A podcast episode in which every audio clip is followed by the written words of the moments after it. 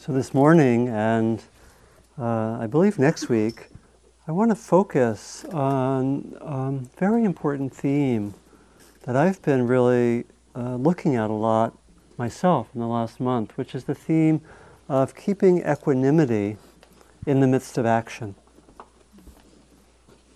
Of keeping that sense of balance and presence and wisdom and really ultimately a connected heart in the midst of action. Uh, quite challenging, right? Keeping that balance, um, developing more ability to be with what's challenging, what's difficult, what can normally startle us or knock us off center, and how to see our practice as, in part, a training in developing greater equanimity in action. And I was reflecting on this a lot, in part because of the circumstances personally in the last month. And I, uh, as um, many of you know, most of you know probably, I was on retreat the whole month of March up in the retreat area. Uh, very glorious, a privilege to have a month to be on retreat. And beautiful, powerful, wonderful, a lot of equanimity, quite wonderful, and um, two circumstances made it challenging after the retreat. One is that I had originally intended to be on retreat in February, not in March. And so I had lined up teaching in April, including early April, including having to drive three hours the day after the retreat to teach in Chico, including, since I came out of retreat April 2nd, four trips to teach. Since then, that was in the last, what, uh, 25 days, four times away, including immediately afterwards. Plus, um, the day before the retreat ended, I learned of a kind of family uh, need, kind of some, fam- some larger family needs, which have taken a lot of concern and time and energy, and sometimes been challenging, sometimes for, for different reasons challenging. And so I've been reflecting a lot on you know, just how to maintain that beautiful equanimity from the retreat and watching it sometimes um, be challenged, be tested, be what? Um, I've joked with a few friends, this is advanced practice sometimes to actually keep that same quality of um, stability which can develop on retreat and have that be in daily life. And actually, a lot of the old texts say exactly the same thing. You know, it's beautiful to develop a certain st- stabilization of awareness, of clarity, of equanimity and retreat. But then the next step is when there's not, when there are not those special conditions. Yeah. Because ultimately we're not looking for wisdom and compassion that's dependent on special conditions, but rather that's there whatever the conditions are. We make use of special conditions like being here this morning, or retreat, or quiet time, which is extremely precious, and in many ways, it's hard sometimes to develop further without those conditions. So, those special conditions are really, really crucial. And yet, if we get dependent on those conditions, then we, well, we could say it in different ways, but I would say we have some more work to do, right? Or we have some further work to do. So I've been reflecting on that quite a lot in terms of the last um, uh, the last month, per- quite personally. And I was, I was reflecting that I think the essence of um, equanimity has a few qualities. Literally, upek, uh, upekkha is the word in Pali. Equanimity is a translation. It's kind of a kind of a strange English word, isn't it? I don't use the word equanimity except much to refer to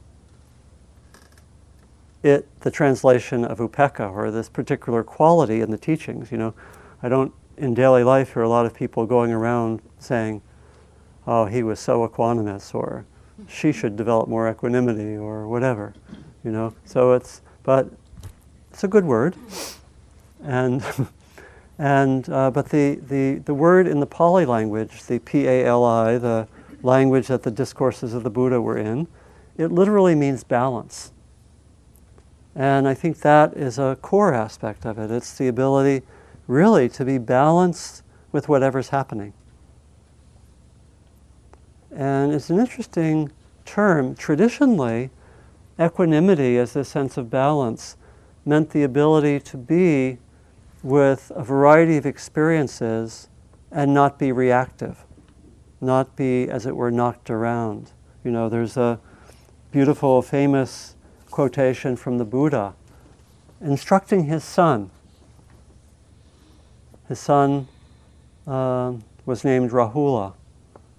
And this is this passage about this non reactivity, the ability to be increasingly with anything that comes, as it were, down the pike. you know, Rahula developed meditation that is like the earth, suitable for a few days after Earth Day.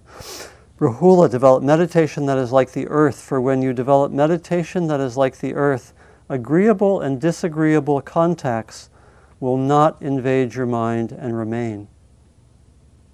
Just as people throw clean things and dirty things, excrement, urine, spittle, pus, and blood on the earth, and the earth is not horrified, humiliated, and disgusted because of that, so too Rahula developed meditation that is like the earth for when you develop meditation that is like the earth, agreeable, agreeable and disagreeable contacts will not invade your mind and remain.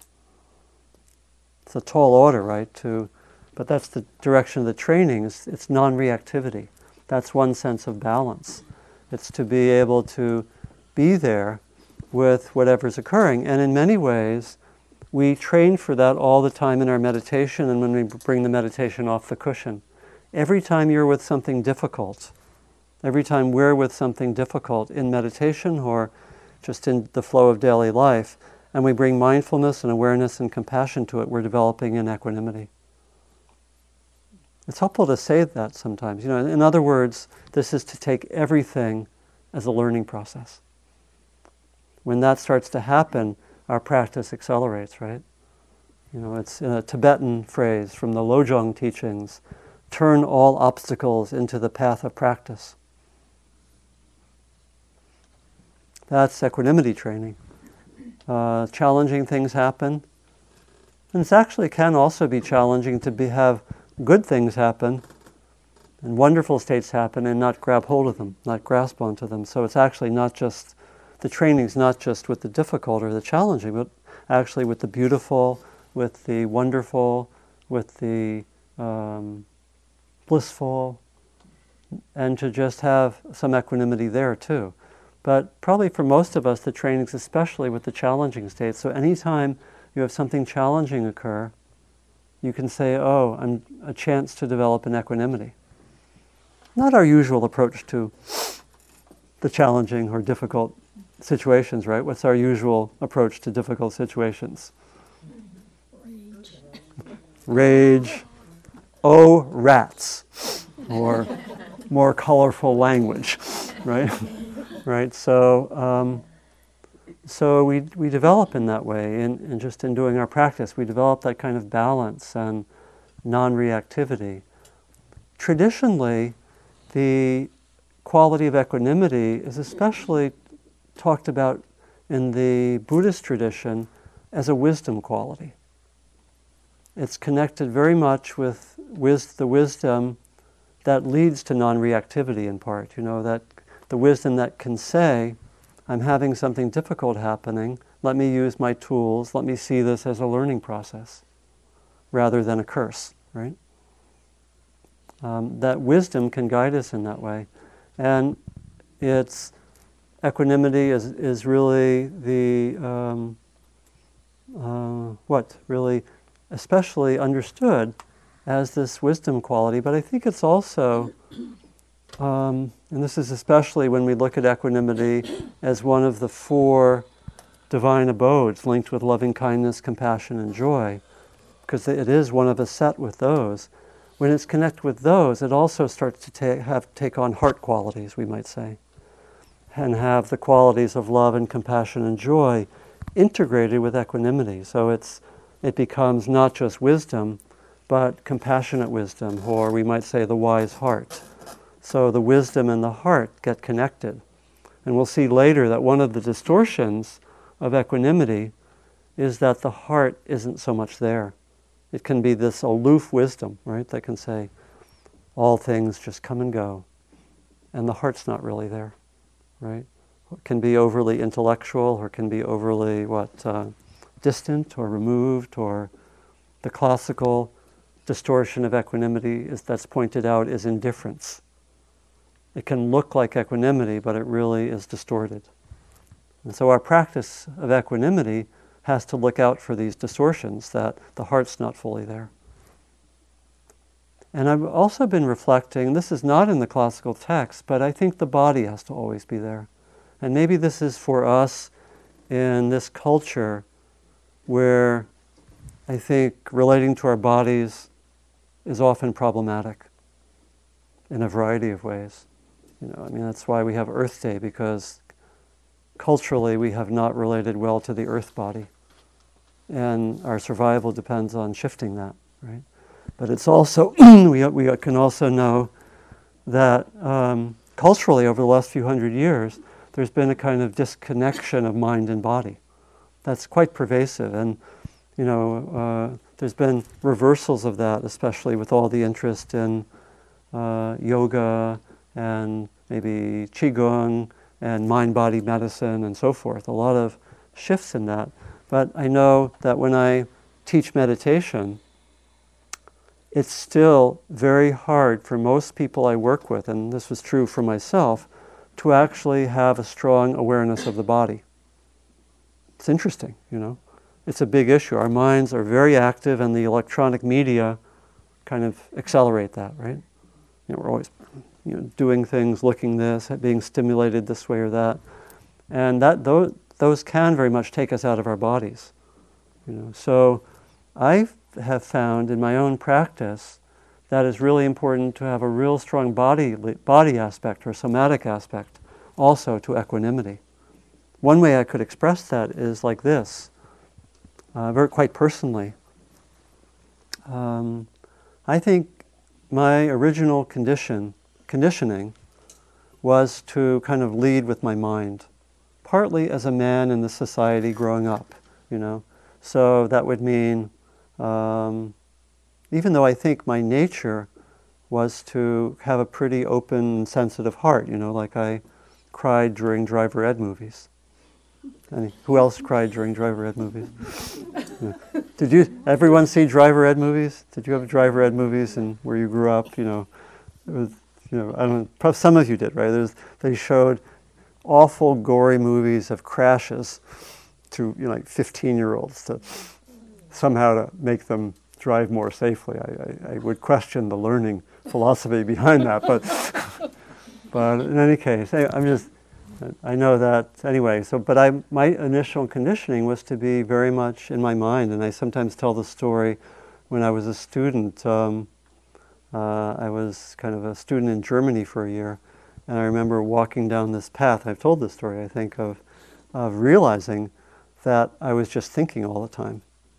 It was before I was had learned meditation, but I realized I'm just no. I think I had started to learn meditation.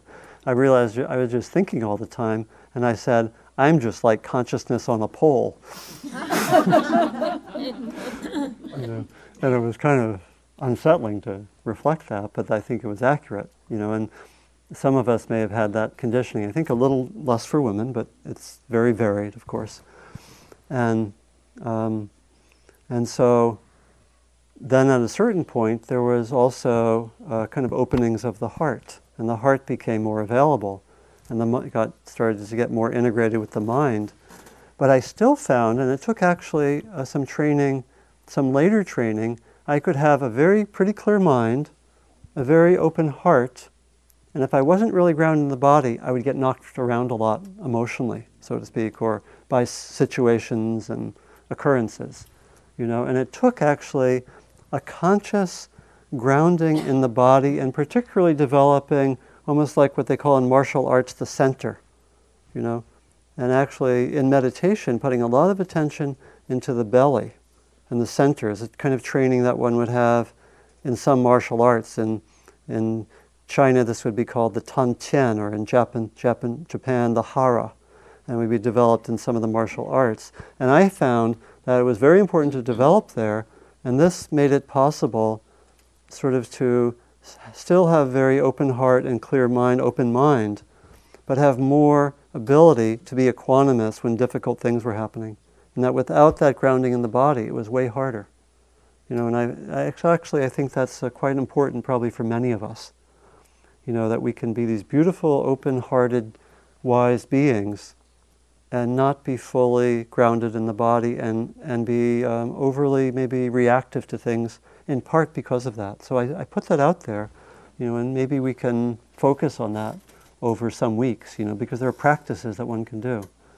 Uh, you know, pract- one practice that I you can some of the more, if you practice the martial arts you would develop in that. I think probably some some of the yogic practices. Um, sometimes there are some breathing practices one can do that develop that kind of rest the attention down in the belly. I did for probably two years.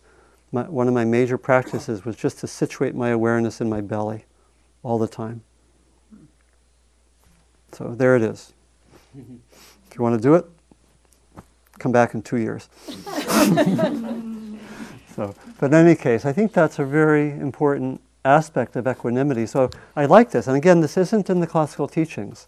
Maybe, you know, I've reflected on this with friends like um, John Travis, who teaches here, is a great teacher of the body. I learned a lot from him.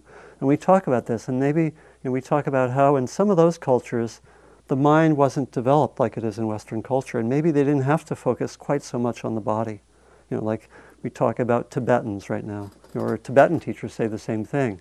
You know, he said, kind of grounded, earthy, mind's kind of dull. I've heard Tibetan teachers talk like that. You know, so it's not, you know, it comes out of knowledge. It's not ethnocentric, I believe. But um, our conditioning is different, and I think we have to, for not maybe not for all of us, but for many of us, if we're going to develop equanimity, I think we sometimes have to have a conscious intention to develop at the level of the mind and wisdom, at the level of the heart, and at the level of the body. You know, so that's um, that's that's a way to look at it. I think is quite quite interesting. So, equanimity in the classical Buddhist tradition is taken as a very mature quality.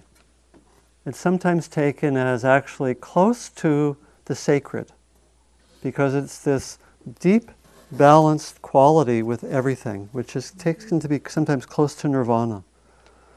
And so, when equanimity is mentioned uh, in some of the famous Buddhist lists, you know, uh, when it's mentioned in, for example, the ten uh, paramis or paramitas that are the subject of one of Sylvia's books, the book um, Pay Attention for Goodness Sake. If you know that book, that book is about these 10 what we might call virtues or uh, qualities that we develop that are the kind of the signs of a more awakened being. So there are qualities like generosity and patience and being ethical and wisdom and mindfulness and so forth. The last one is equanimity last on the list. It's also the last of the seven factors of enlightenment, or the seven factors of awakening, the, which are mindfulness and um, investigation or inquiry, rapture or joy, energy, tranquility, concentration, and then last, equanimity. Last on the list.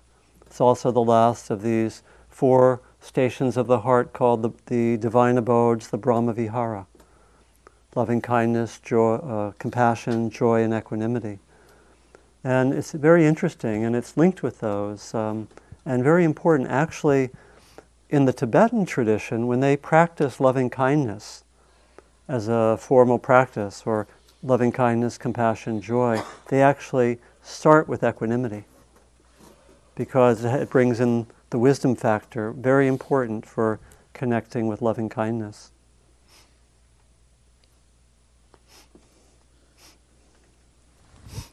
So we we develop an equanimity, we develop these different aspects of it. We develop the balance, as I was mentioning before, to be with everything. We develop a certain kind of evenness with all experiences. And one of my favorite stories that illustrates this is one I learned quite a long time ago from a friend named Larry Rosenberg, who is a well-known teacher on the East Coast. Some of you, anyone know Larry? Know anyone know Larry's books? Oh, very good. Uh, books, I should say, not very good that you don't know his books, but uh, very good. Um, he has a book called Breath by Breath, which is uh, studies the use of the breath in mindfulness practice. And he was actually my first mentor. Uh, when I was first starting to practice over 30 years ago, he was my mentor when we would, we would talk a lot together. He's in his 70s uh, now. He's the main teacher at the Cambridge Insight Meditation Society you know, in the Boston area, and written several books. Also wrote a very good book on death and dying, and and practice. And um, Larry, before he studied mindfulness practice in this tradition, uh, was studying in the Zen tradition with a Korean teacher named Sun Sunim. And so this is one of his equanimity stories about this even quality of equanimity. So Larry um, was scheduled to teach a four-day Zen retreat that would start right after Christmas. He was living at the Cambridge Zen Center, and um, you know, right before the retreat, everyone else at the Zen Center had gone home to be with their families. Those were the days when most practitioners were like in their 20s or 30s. Times have changed. you know, there's still a lot of young practitioners, but um, um, um,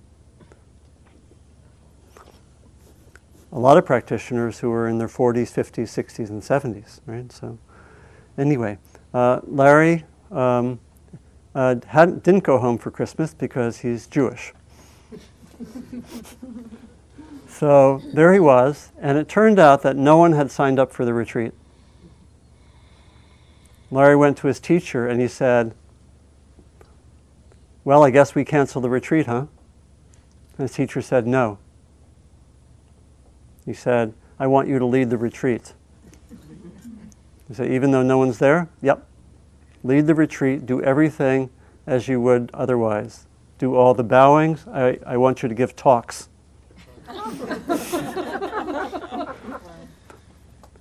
and four day retreat.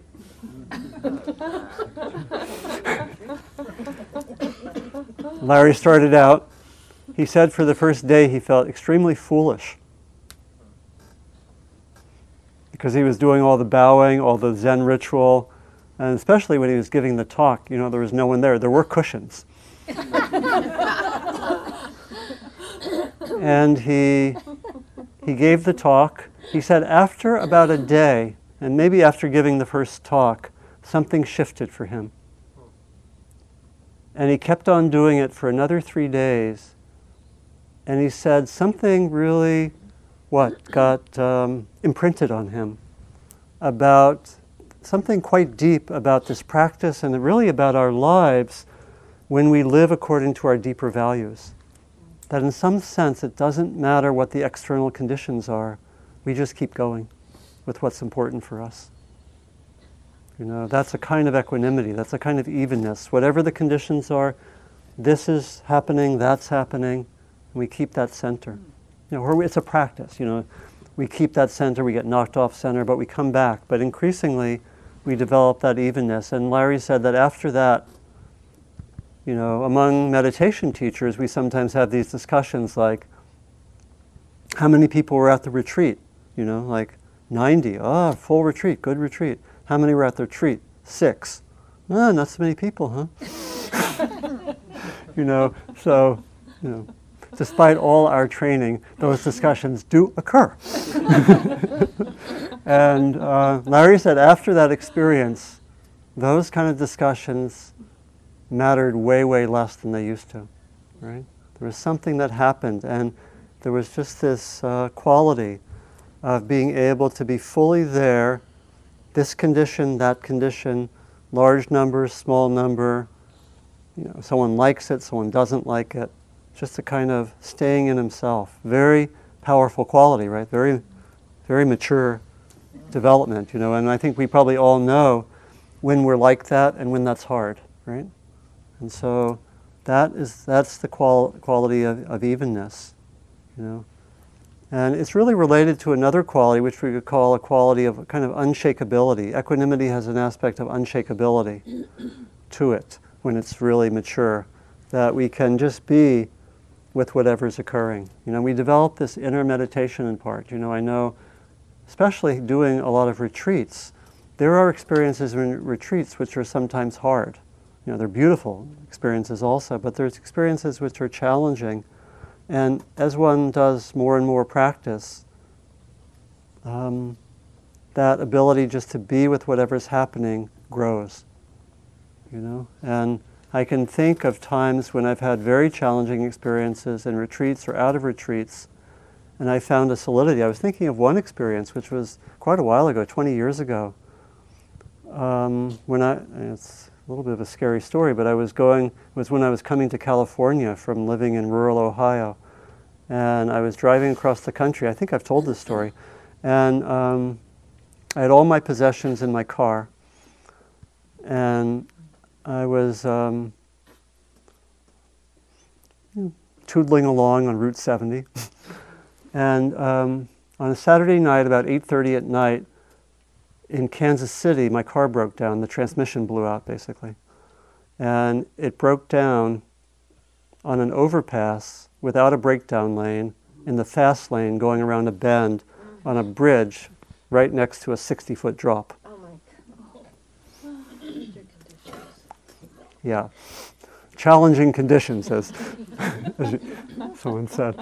And um, um, I got out of the car I knew it was precarious situation, and for whatever reason, I was very centered. You know, I later attributed that to, to practice. I'm, you know, maybe wrong, but that's what my, my attribution was. That there was a kind of centeredness. I knew it was very dangerous. I got a little bit away from the car. I was kind of alert for whatever might happen.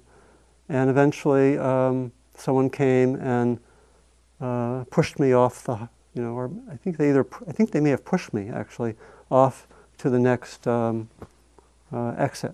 You know, the story didn't end there because I had to, you know, it was a Saturday night. And it was not a kind of in a warehouse area. It was not very, didn't feel very safe, and you know, I had to continue. But here I am, and but. Um, um, but I think the, the point is for me that there was something that felt um, that wasn't scared that, that was there in that kind of crisis situation. And again, I don't know where that came from. I attributed it to, to a lot of years of practice. It was at that point it was like uh, about 12 years of practice in my experience. And so, um, you know, maybe you've had experiences like that where in a challenging situation you notice there's some level of calm or clarity or presence that maybe wasn't there before you began practicing. you know, it doesn't have to be like total crisis. It just might be something that previously you lost your balance or you became reactive, right? That's that development increasingly of this unshakable core. It's quite, um, quite a powerful aspect of equanimity, and we develop in that as we practice. There's also uh, very much in equanimity this aspect of wisdom you know, this aspect of really of, of understanding, of um, seeing the patterns, of understanding our minds, of understanding the conditions. You know, I think I was thinking of this in, in relation to uh, being with others and sometimes difficult relationships. That um, part of equanimity with difficult relationships might be the insight into what the factors are that are leading to the difficulties some kind of understanding of the conditions, you know. And I know this has been important for me often, when they're challenging relationships with another, sometimes just to reflect on what's there in me, what's there in the other person, what's there in the situation, sometimes what's there in an organization that contributes to making this difficult. So it's not just I'm not caught in it, but I can sometimes see it as this web of causes and conditions that lead to this happening. You know, to have that level of understanding. And that, that can be helped by reflection. This isn't just in our meditation, but actually reflecting on this, even thinking out, maybe writing, doing a flowchart of your difficult relationship can be helpful. You know, that's part of equanimity. And I think out of that can also come compassion. That equanimity in its mature form is going to have compassion.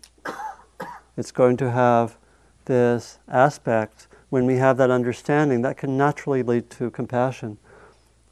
It's a quote from uh, the poet uh, Longfellow, Henry Wadsworth Longfellow, the American poet, who said, I, I don't have it in front of me, but it said something like, when you really have looked into the secret heart of those who are difficult for you, if you really know what's going on in their experience, there will be no room for hatred or enmity. When you know their sufferings, when you know their losses, when you know their um, pain, when you really when you really know that, and we can connect that with how they're acting, you know, it's there can be some uh, relaxing, you know, maybe some forgiveness. So, compassion is part of equanimity.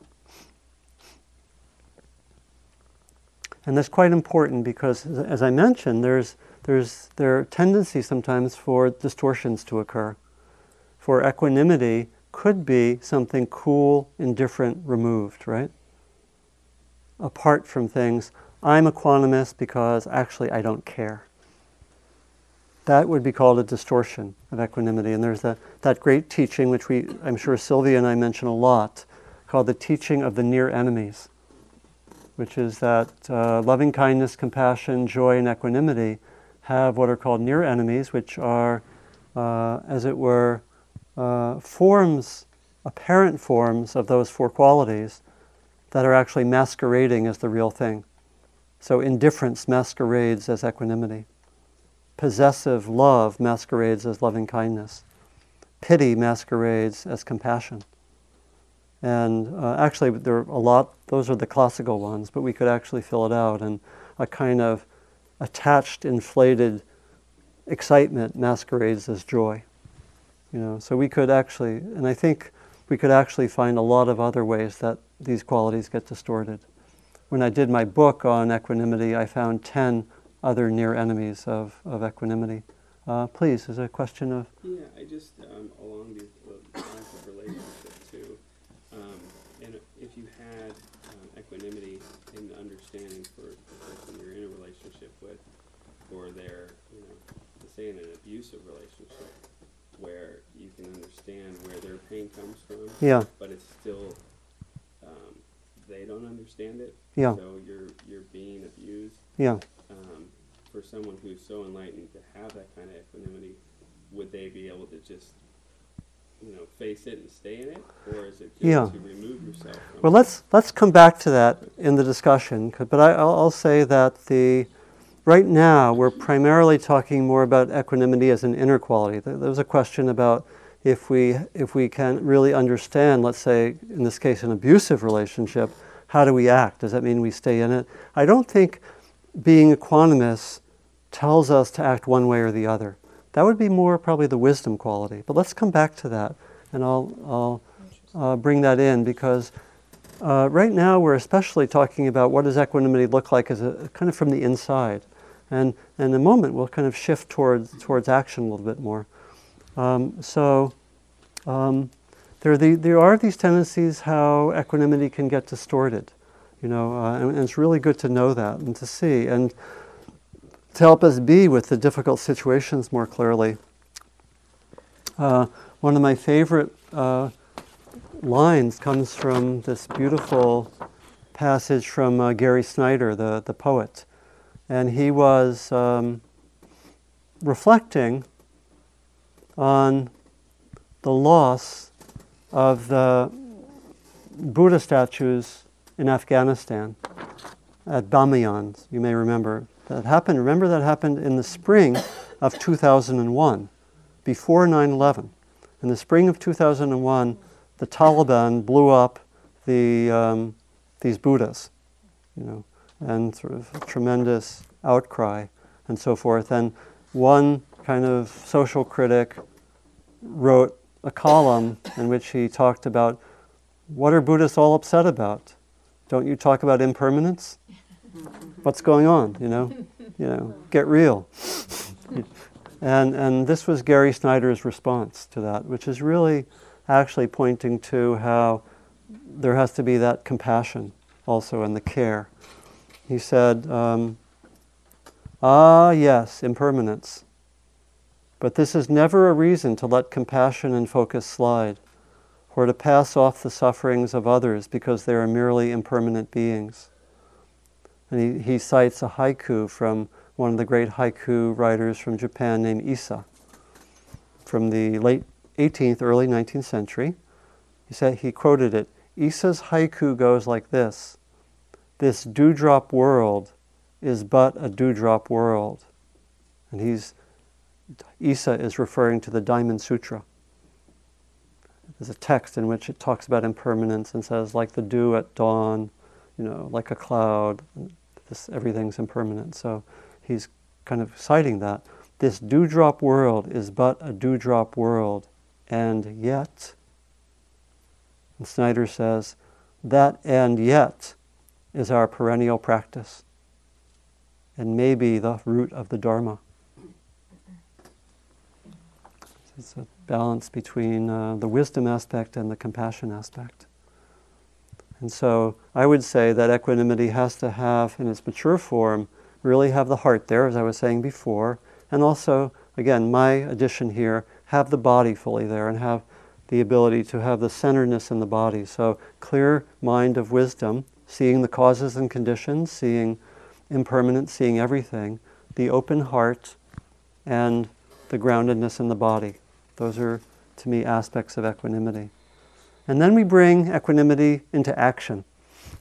You know, as we do, we, we practice. Um, we practice on the cushion, develops equanimity. We develop mindfulness, but we also bring it into action. And I'll invite us in the next week to really, especially look at bringing more equanimity to action. And I'll just give one teaching, and then we can open things up. Um, there are a lot of teachings about how to bring equanimity into action. One of the most simple, direct, and powerful ones is called the teaching of the eight worldly winds. It's the Lokadhamma. So it could be translated as the eight worldly conditions, or the eight conditions of phenomena, or the eight conditions of the world. And these are what basically knock us around. There, it's, it's actually, the winds is not a literal translation, but that's the Tibetans use the word winds because it, I think it's nice. These are what blow us around off center. And these are pleasure and pain, gain and loss, fame and disrepute, and praise and blame. And actually, just focusing on those eight in the next week and looking at what happens when those occur and how you act with pleasure and pain, gain and loss, fame and disrepute, or we could say, you know, someone says something nice about you, someone says something mean about you. How do you respond? Does that knock you off center? And it's not saying we have to force ourselves to stay on center, but it's saying this is where we train. This is where we practice. You look to where you get knocked off center, you notice it, you study it, and then you bring yourself back. That's training. It's not like I will be perfect and never be influenced by pleasure and pain, gain and loss, fame and disrepute, praise and blame. I will just be a perfect practitioner. Thank you. So that's not real, right? So that's really important because I know any of us who have any degree of perfectionist conditioning, does anyone have any of that? any of us who have the slightest bit of that can be resentful when we're not perfect. Has anyone ever experienced that? okay. And so, I mean, this is actually both fundamental and difficult learning. It's to actually remember that we don't learn anything unless we're imperfect. Kind of a, a, paradox that I discovered, I think about 15 years ago. I suddenly saw it one day. I don't want to make mistakes. but I want to learn. They don't go together. right? They don't go together. We have to be open to making so called mistakes in order to learn. So we can really look at these eight really, really uh, carefully, to look at, at how they work. So maybe I'll just close and we can open things up with um, two actually classical quotes about these, these qualities of being with the uh, eight worldly winds. And these are especially about praise and blame. And I think for me, praise and blame are the hardest of those eight. You know, I, fa- I found that, you know. The others are challenging, but praise and blame are harder. You know, I, I remember once when I was uh, co co directing a Buddhist Peace Fellowship Summer Institute. And we thought it was going well, and we did a kind of a, a little questionnaire halfway through as to how it was going. And, and we had like 50 responses, and 47 of them thought it was really going well, and three of them had some criticisms, and all the organizers just totally focused on the three. It was like, you know, our conditioning, right? It was like just get totally nervous about any criticism. Ah. There's a little bit of the perfectionism. So here are two quotes to end from uh, both from the Dhammapada, one classical beloved text, discourse of the Buddha. They find fault in one sitting silently. They find fault in one speaking much. They find fault in one speaking in moderation. No one in this world is not found at fault. There has been, there is, and there will be no person who is only criticized or only praised. And then, just to finish, as a solid mass of rock is not stirred by the wind, so a sage is not moved by praise and blame. As a deep, deep lake is clear and undisturbed.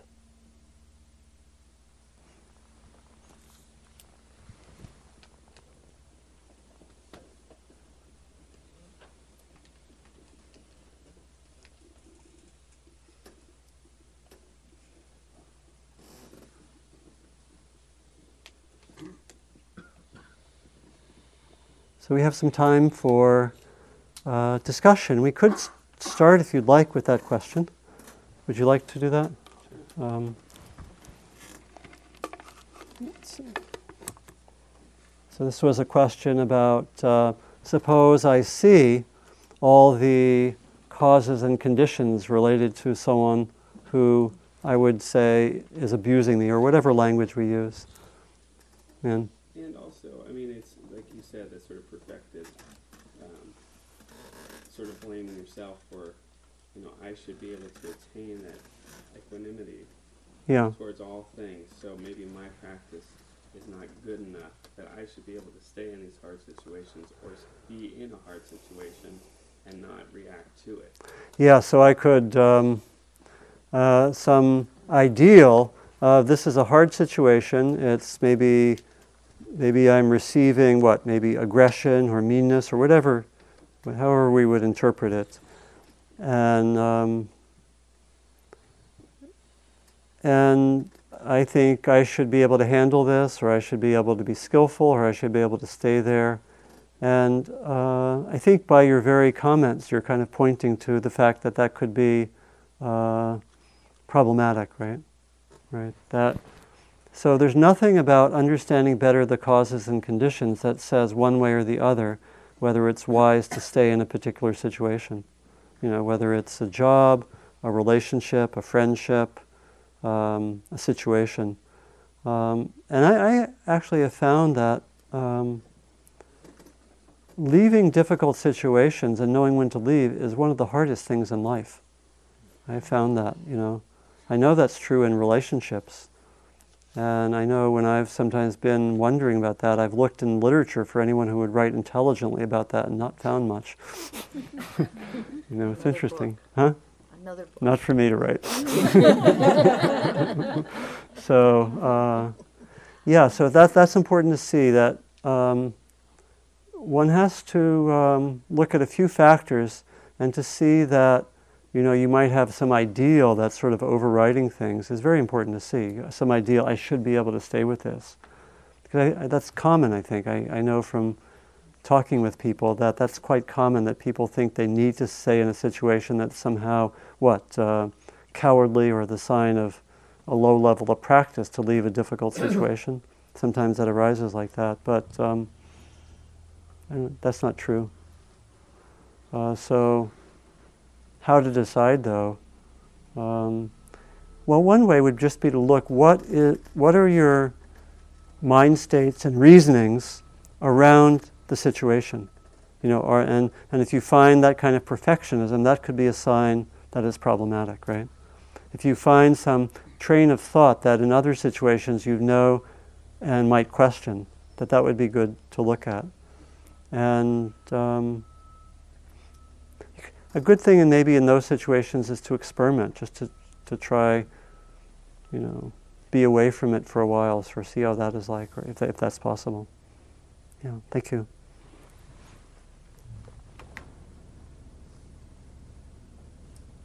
Um, please, and then. Yeah. And let, why don't we all say our names as we speak also? And your name in the back was? Brian. Brian, thank you. My name is Shirley, and I, and I think, especially recently in the last couple of months, I've felt very equanimous. I mean, just yeah. really just very aware that when I judge myself, I judge other people. If I judge other people, I judge myself. It's just kind of, hmm. so really trying not to do, you know. And, and, That's great. And not feeling that I need to very interesting. The other day, I had this conversation with a friend about an ex-lover, hmm. And when I was done with the conversation, I, my whole body just felt this unequanimous. you know, just all of these. So it was coming up through my body. Yeah. So and then, so when you're talking about the difference between the heart and the head and the body, it's it was very um, poignant to me. It was. Yeah. oh yeah. I mean, I don't have as much con- logical control with my body. I yeah. can do it with my head. Oh yes, I'm not going to do that, and with my heart. Yeah. But with my body, it was a different yeah. And it was fine. I was just aware of it, and it went away. Of course, I just yeah. it. But that it's there, and that we have these different types of, you know, so. So I don't know if there's any more about the body. Um, yeah. I mean, you don't control the body. The body has its own logic, as it were. Yeah, yeah. I, I think I, what I want to encourage us to do in the next week, if you so choose, if you feel called in this way, is really to give two areas of focus. One is I would look especially at these eight worldly winds and see how they manifest. You know, just be on the lookout for them. And then secondly, you know, see how equanimity can manifest in the body, the heart, and the mind. And if, if those are too much, just do one of those. You know, just focus on one of those. But those are good practices. I think, yeah, I think the some of the body work that we can do is takes a while. It's a little bit longer term work to really be grounded in the body. I think, it, in my experience, it takes some further training. It took me training to really be more, you know, in my belly, as it were, and to really have that be in my center. Um, so and then, just in terms of how things, I think being aware of how different um, experiences manifest or impact on your body is very, very helpful. You know, so there are so many ways in which uh, uh, awareness of the body can play a very uh, big role. You know, we have retreats that are just dedicated to the body. And I know, I think it was about a year ago, I gave five or six talks on practicing with the body that are, that are on Dharma Seed. And for anyone who doesn't know, all of these talks are recorded and are available on the web to download, you know, un, under Dharma Seed. So, um, yeah, so body practice could mean just awareness. And um, I like to use the body also as an access point sometimes. Sometimes we notice something on the body before we notice at, at the level of the mind or the heart. So the body can be uh, a doorway into our inner being when we notice certain things happening. You know, like I try to notice, for example, how my body is tense. You know, study my tension patterns. So if I'm, you know, I've, I've noticed over time that if I'm uh, holding my hands tightly like this and my chest is a little caved in and my shoulder is a little forward, that can be a sign of um, being a little off balance. And I can actually just shift, sometimes very subtly, at those places of the body, and it changes consciousness. It's quite interesting. And so, part of equanimity might simply mean to change your posture. It's interesting. You know, we talk about balance, it's a metaphor, right? We use that as a metaphor for the state of the mind, but it actually is also refers to the physical reality.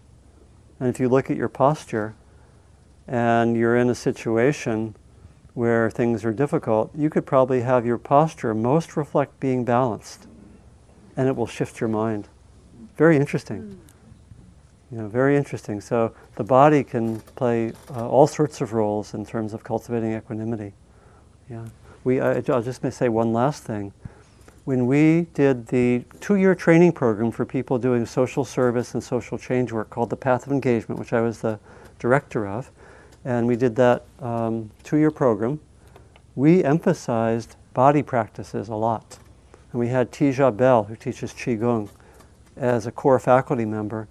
And we did, um, we did for every one of our retreats, we did two hours a day of body practices that uh, helped, and, and we encouraged people to bring that into their being out in the world as a way to uh, develop balance and equanimity.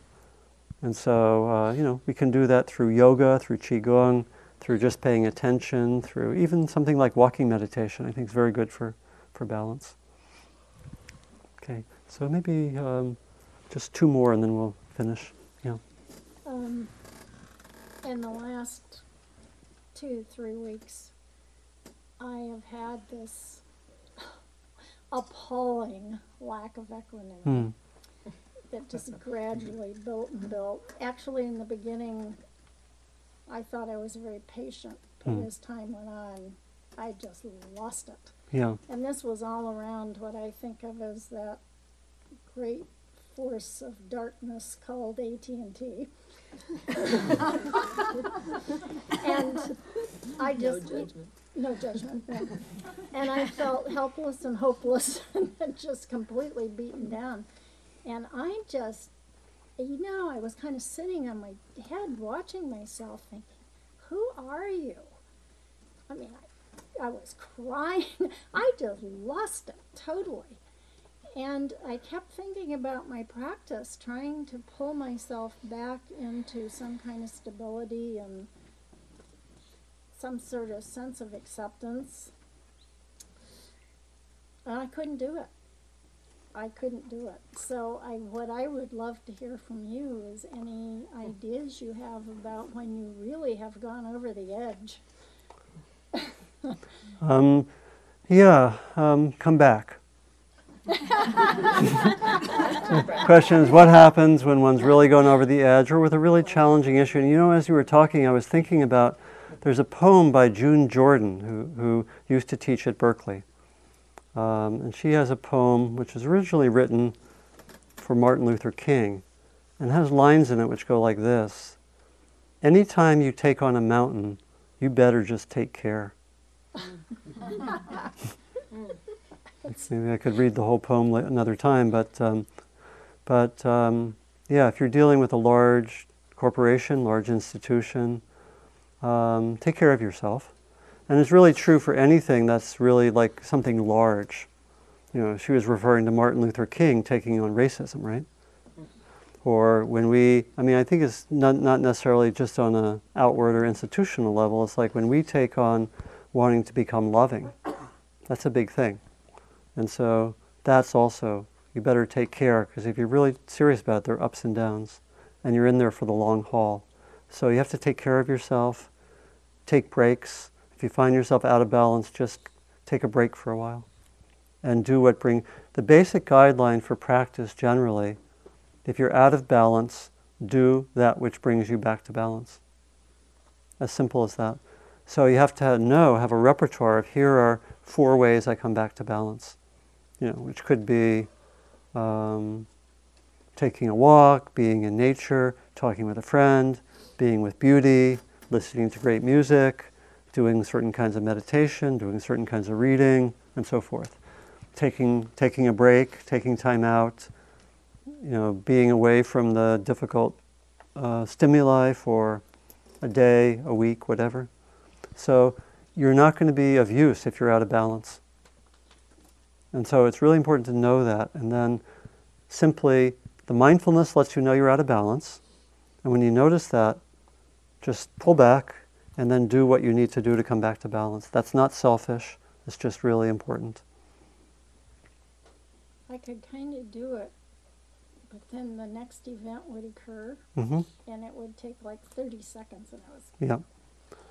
So just keep um, keep doing that practice, and and uh, yeah, and again, maybe um, sometimes their next events keep happening, and sometimes you have the choice of taking a break. Sometimes you don't. Sometimes we don't. Yeah. Um, going to be real brief here because of time, but is that? Or I, I will be. You don't have to be brief. I will be brief. Okay, well, I, I will be brief.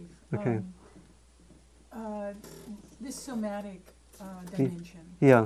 um, you know, I, I found it difficult to find out about it. Yeah. So I was so glad that you um, put it on our screen today. Yeah. Um, And you've mentioned about events that have been held in the past Yeah. here, but are there some coming in the immediate, the immediate future at Spirit Rock? That have to do with somatic practices? Yes. Yeah. You know, I could try to bring some in next week. You know, I could do that. Um, I know Min, Mingtong Gu is coming. Yeah. Qigong. Uh, Qigong and yoga are taught at most of our retreats. Um, there's also, you know, Friday mornings there's yoga and meditation as a regular class with typically with Janice Gates, who's a wonderful yoga teacher, and with uh, Di- uh, Dana DePalma as a meditation teacher. That's an option. Um, Janice has a studio in San Anselmo called the, called the Yoga Garden, uh, where a lot of teachers, very good teachers, are. Teja Bell teaches there. You could study. He's, he's, uh, I, at, on my month long retreat, I did Qigong every morning for 30 minutes, which is wonderful. Mingtong Gu is a uh, Qigong teacher, teaches here. Um, there are retreats on the body at times. There is also, um, if you look on Dharma Seed, there are a lot of talks on the body. You know, like I, you know, did have from time to time done here, done series, and those are available. And you could also, if you look on their list of retreats, you might be able to find talks from past retreats on the body. But the best thing, and then there are a lot of other things. You know, I, uh, if you want to go further, there uh, are various kinds of other somatic practices, you know, which are quite wonderful. You know, I, I have a training. I did training in the body-based psychotherapy called Hakomi, which is amazing work. You know, and I can bring in some of the practices from that here, which are quite wonderful. So there's, it's a, it's an amazing area. You know, and I think it's something also that we are contributing to the whole tradition of meditation at this time in culture because it's not, it's, we need it right now. And like I said, I think it wasn't quite the central need 2,500 years ago like it is now. May I add just one thing? Sure. To say back to you something that you said, Yeah, well, and that you're saying now. yeah, You know, um, I, I think this point about the Western world. Yeah. I mean, Yes, we're in a post-Cartesian era Yeah. of, of modernity, trying to break out of it, right, and this um, body-mind split. yeah, Um, so, um, so again, for you to, as you did, bring this into our focus and, and why we have trouble integrating the, the body into Yeah. our practice. I, I do want to tell something very quickly, just like a joke in a way, though it's not a joke, it's real. Um, I, I, I once did an experiment of, of my practice.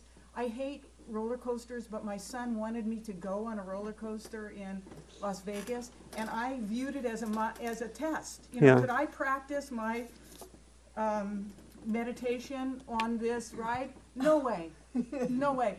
I couldn't even walk, literally, as it, when I got off that thing, and you know, and and so the body having its own autonomy um, was brought home to me in the most profound way because I actually did my experiment feeling quite optimistic. I thought, I'm, I'm, I'm, I, I know how to focus. I know how to concentrate. I'm going to be so peaceful.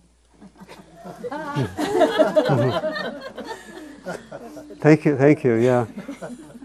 Yeah, Pascal once said that the heart has its reasons of which reason knows not. We could say the same thing of the body. The body has its reasons of which reason knows not. so, uh, does the mind, right? yeah, and but I think we all we uh, mature development, everything valued, everything developed, friendly with each other, mind, heart, body, very nice. so, um, okay, so let's just sit to close, and I'll invite us again in the next week to choose either one or both of these two emphases. The first being on looking at these eight winds, and you might even just want to look at two of them when they come in your experience pleasure and pain, gain and loss, fame and disrepute, which could be like people thinking well of you, people not thinking well of you, and then the last, praise and blame. You might want to write those down, you know, put them by your telephone, put them in your pocket, just to, just to kind of look at how you respond when those are present. That's the first practice. And the second then is just to maybe have some sense of developing equanimity as both something that has to do with wisdom and the heart, and then also with the body. So I'll invite you to set your intentions for the next week, the next period.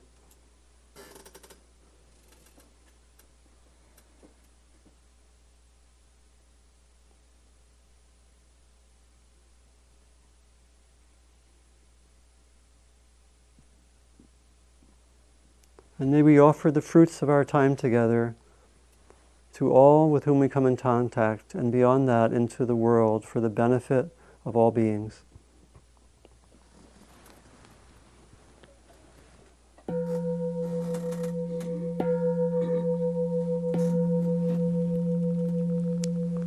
So, thank you so much.